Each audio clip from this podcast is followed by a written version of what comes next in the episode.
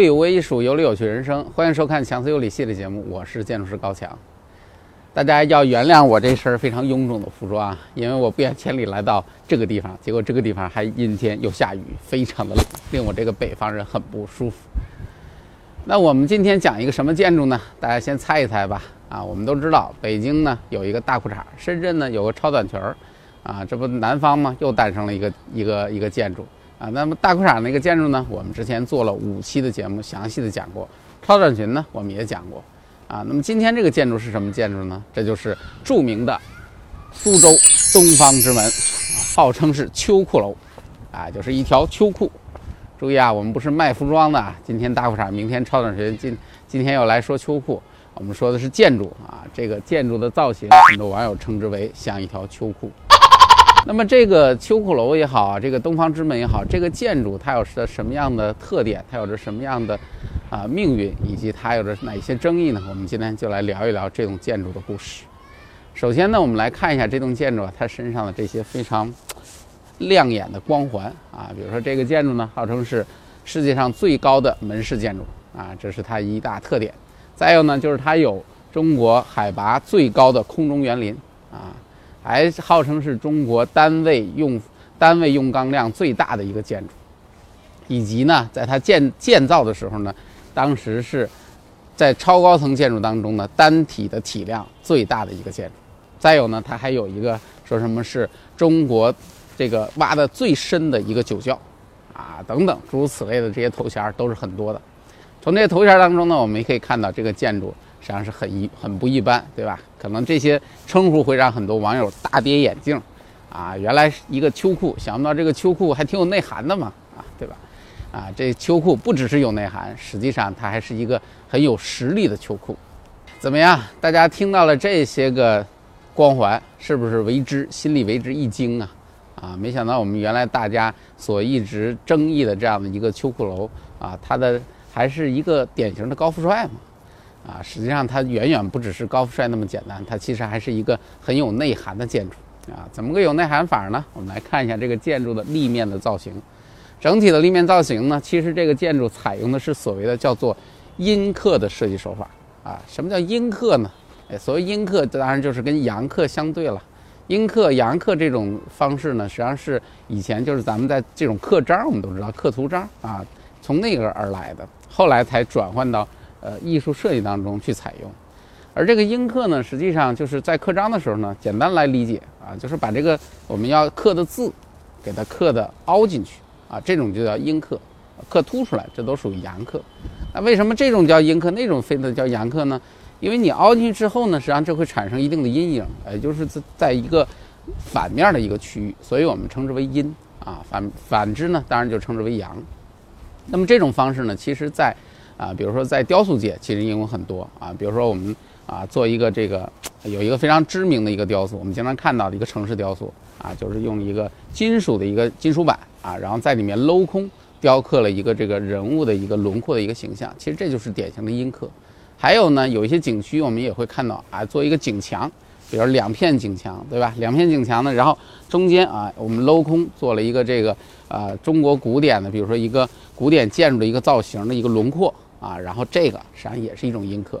那么东方之门的这个中间的这个这个洞啊，咱不能说它是裤裆啊，虽然它是秋裤，但是中间这个洞实际上它也是阴刻。阴刻了什么呢？实际上中间的这个洞呢，最开始的设计来源呢，据说是来自于苏州的水门啊，水门的这个概念，因为它前面是金鸡湖嘛，从那边看过来就是一个城市之门啊，一个水门。而这个水门的造型呢，说是来源于苏州非常著名的虎丘塔啊，就是阴刻了一个塔，在它的里面。那么这个是它跟这个苏州的传统文化找的一个联系。而这个建筑本身的造型呢，其实除了中间的这个区域，我们可以看到中间这个区域它做了一个阴刻，还有几条弧线以外，实际上它两边的玻璃幕墙都是非常简洁的。你看到几乎没有任何一个多余的线条。啊，所以整个的建筑的形象呢，还是非常的现代的。说到这儿呢，可能很多朋友就会觉得，这样一栋建筑还真是不一般啊！除了那些光环，对吧？那些所谓的之最啊，还有这个非常有内涵的这样的一个立面设计啊。其实呢，可能很多朋友并不是完全了解这栋建筑呢，前前后后折腾了十一年。险些变成苏州历史上最有名、最大的烂尾楼。啊，那么它的这个建造的这个故事为什么会如此的波折呢？啊，这个建筑又是怎么回事呢？我们要从这个建筑的地理位置来分析。实际上，我们去看啊，这个建筑正对的对面，我们可以看到，这就是著名的金鸡湖。啊，这个我们镜头可以跟过去看一下，在金鸡湖的东边，实际上是什么呢？实际上是苏州非常有名的一个区域啊，苏州工业园区。啊，其实对苏州有一定了解的人都会知道，苏州不只是有苏州园林，对吧？有这种历史文化的底蕴，其实它还有一个全国都非常知名的工业园区。这个工业园区呢，它建的非常的早，它是由中国跟新加坡联合开发的。这个工业园区呢，是九四年国务院审批通过，啊，九七年呢就一期就建成了。实际上，这个工业园区在当时建成的时候呢，以至于在后面很多年都对。国内的很多类似的园区的开发跟建设起到了特别好的示范作用，啊，这个园区应该是很成功的，包括现在也是非常非常牛的一个区域。后来呢，就是因为这个园区的发展，成功的带动了苏州东部城区的这种开发，啊，那么后来呢，苏州又在东部规划了一个 CBD，啊，中央商务区，啊，咱们都知道嘛，很多城市都喜欢去做这个 CBD，对吧？那么这 CBD 在哪儿呢？很简单，啊，就在我们眼前的这一片。金鸡湖周边的五平方公里的范围之内，啊，这就是苏州的这个 CBD。那么苏州的这个 CBD 呢，实际上，啊，怎么说呢？这个 CBD 它的整个的这个五平方公里里面，其中当然也包括我们的这个啊东方之门，也就是这个秋裤楼所在的区域。那么这个区域呢，它后面的那组建筑啊，其实更漂亮。那个建筑我们将来找机会再做一期节目。那组建筑呢，就是苏就是苏州中心。这个秋裤楼跟苏州中心所在的这个位置，实际上就是这个 CBD 的一个核心区啊，就是它的一个核心的一个核心。而为什么说它是一个核心区呢？因为它正好是处在这个整个 CBD 东西轴线啊，面向金鸡湖的一个终点的位置，可以说是一个轴线的一个端点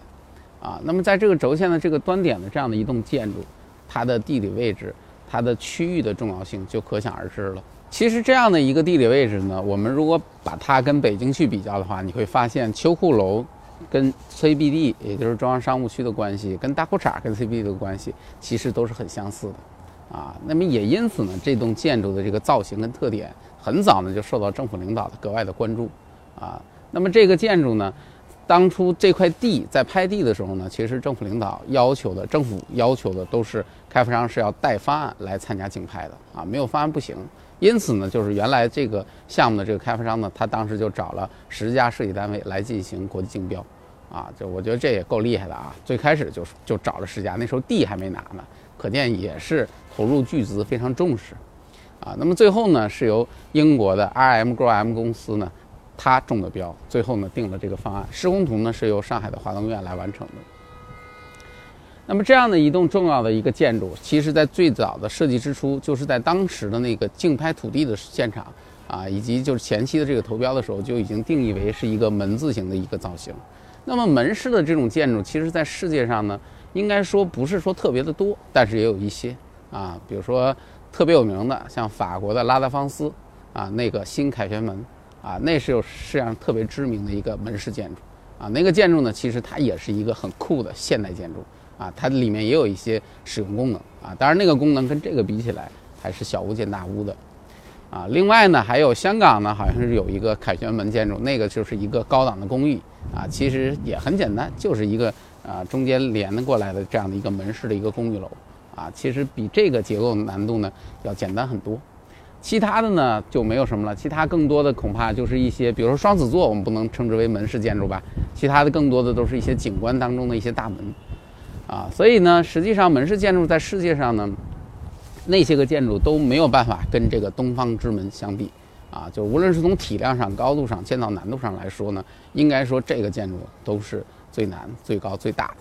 的，啊，那么从这点上来说呢，这个东方之门号称是世界第一门，我觉得这个称法称法呢，其实也不为过，啊，那么这个建筑它到底有多大呢？实际上这个建筑总体高度是三百零一点八米。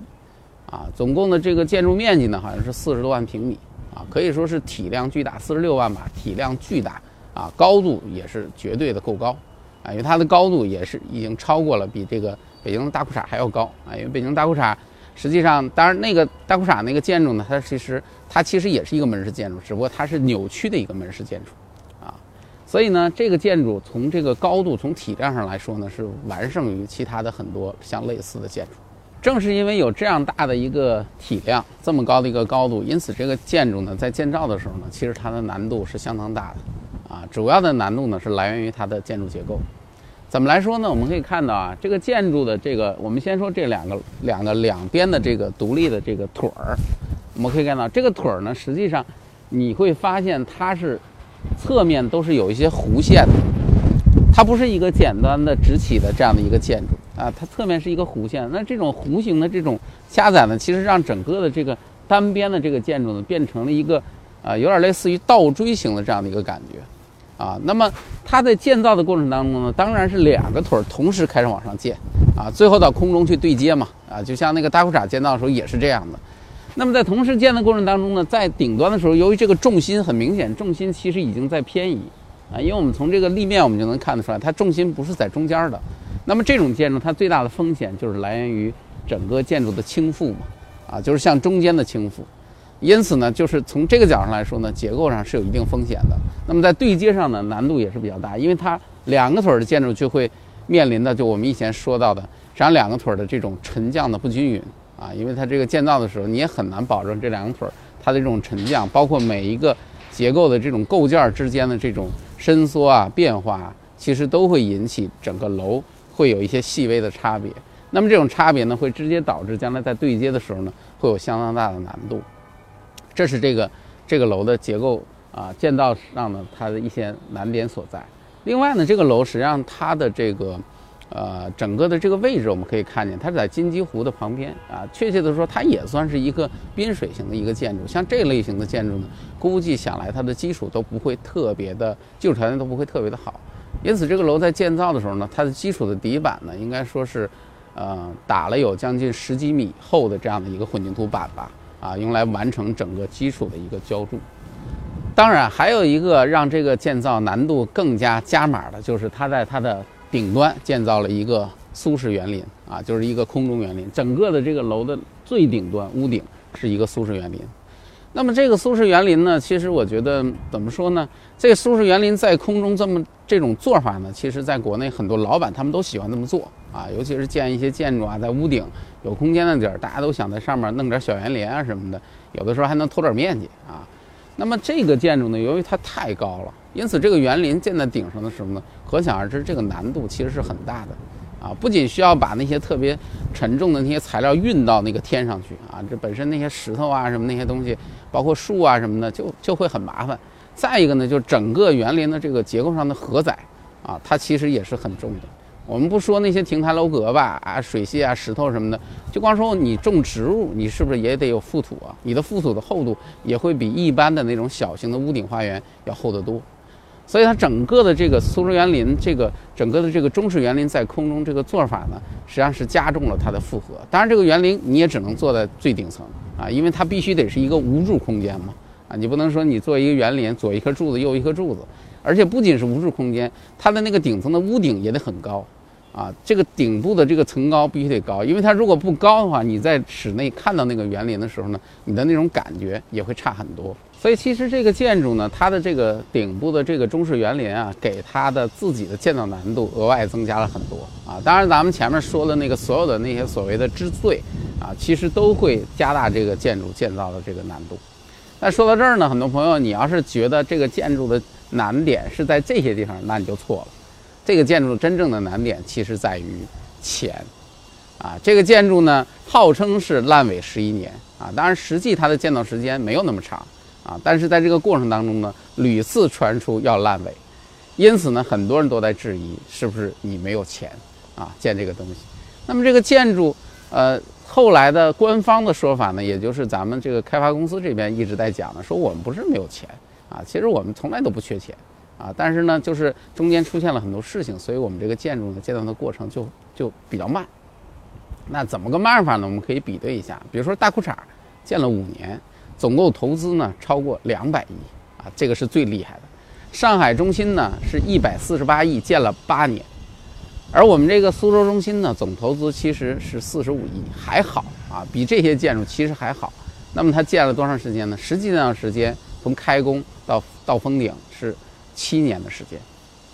所以这个苏州中心，这个苏州这个东方之门这个建筑呢，怎么说呢？从这个时间的比例上来说呢，你还是能够感觉到这个钱的缺乏啊，因为你一个四十五亿的工程，其实相对来说呢，建造七年的时间，其实还是有些漫长啊。尽管中间也许会有些问题，当然，因为还有很多的事情呢，是因为在这个中间，实际上它的股权也发生了变动啊。原来的开发公司，它的股权后来卖给了另外一家公司。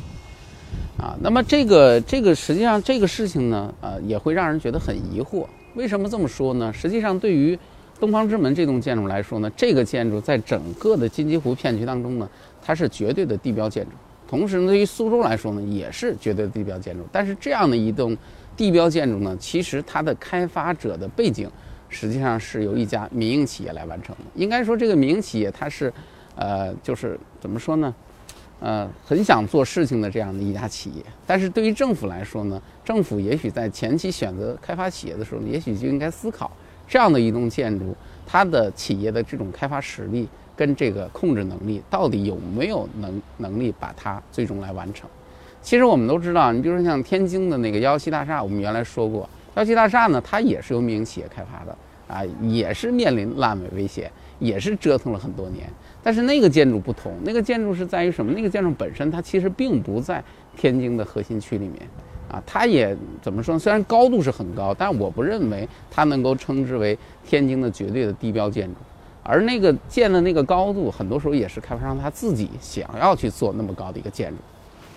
但是东方之门这种建筑就不太一样了。这种建筑实际上它它的位置以它的特点，其实都决定了它就是苏州市最为重要的一个建筑啊。因为它的这个造型，我刚才有一点没有讲，它这个造型其实还来源于苏州的这个啊市的那个市标啊那个标志的一个演变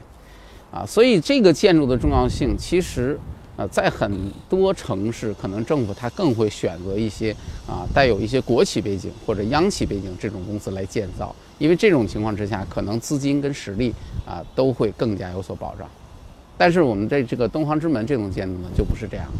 啊，所以这个呢其实是呃一个令人比较困惑的一点。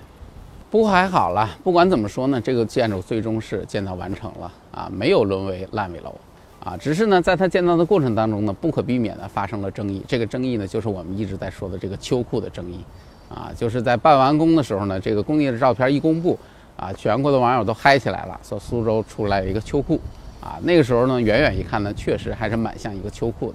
啊，不过那时候建筑没有完工嘛，现在完工之后呢，你看这个整体的建筑，其实我觉得造型啊各方面还是蛮漂亮的，在这个区域呢，也确实可以称之为一个地标建筑。但是这个建筑背后呢，我觉得它有另外一个层次啊，是我们应该去思考的内容。实际上呢，这个建筑我觉得它最令人纠结的，并不是它的造型。啊，也不是它的这个开发公司，最令人纠结的是它本身的功能构成。这个建筑我们看到两条腿儿，南边这条腿儿其实整个都是住宅，这是一个很高档的豪宅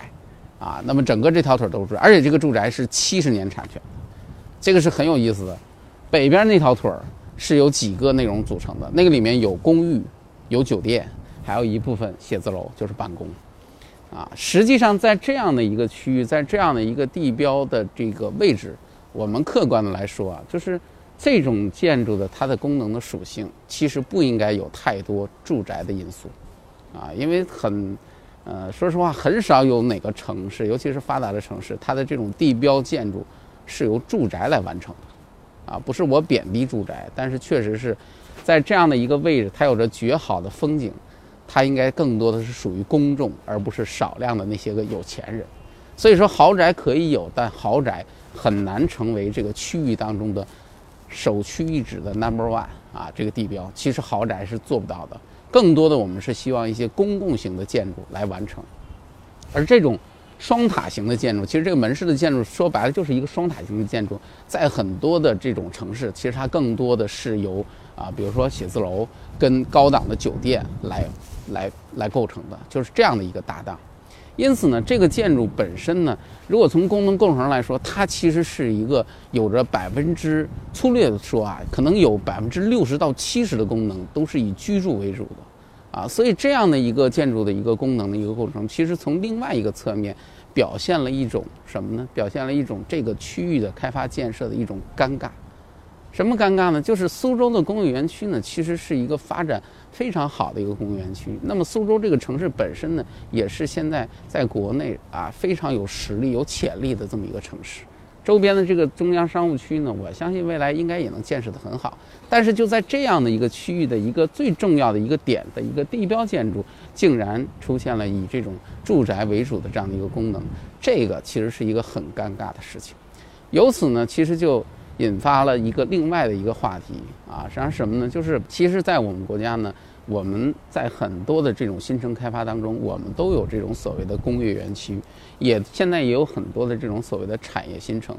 但其实，无论是工业园区还是产业新城，这里面有有很多很多的这种案例，其实都是挂羊头卖狗肉的。啊，原因很简单，因为从政府的层面来说，政府都是非常希望能够引入新的产业来带动地区的经济，啊，来增加我们的就业，提高税收，这是政府需要的。但是对于开发商、投资商来说呢，他们更需要的是短期的变现。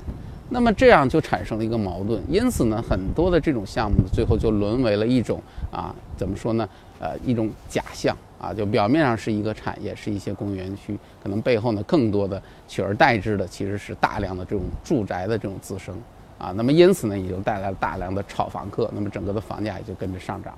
所以呢，其实呃，从这个角度上来说呢，我觉得对于我们城市、我们国家的这些城市的这种工业园区也好，城市的这种产业新生也好，我们更多思考的应该是这方面的问题。而东方之门这个现象呢，其实我觉得它的背后正好反映了我们现在国家各个城市、各个地区正在如火如荼的新建的这些公务园区跟产业新城，他们的尴尬所在。什么尴尬呢？就是地方政府呢都希望引入更多的产业来带动经济，来增加税收，来提高就业。但是对于投资商、开发商来说呢，只有建设住宅才是快速变现的一种方法。而长期的持有产业跟运营，一方面也不是他们的特长所在，另外一方面呢，实际上那个的周期也是过于漫长，他们也是没法接受，啊，所以所以才出现了大量的挂羊头卖狗肉的这种产业新型和工业园区。我想这一点才是我们大家都应该进行深思与反思的吧。感谢收看我们的节目，我是高强，咱们下期再见。强词有理粉丝交流群，强哥亲自坐镇，邀请你的加入。所有热爱建筑、热爱景观的人齐聚一堂，大家共同讨论各种有趣的建筑景观话题。每周还能获得免费的建筑景观设计资料。现在就联系微信号“强产”申请入群，立刻加入建筑景观爱好者的大本营。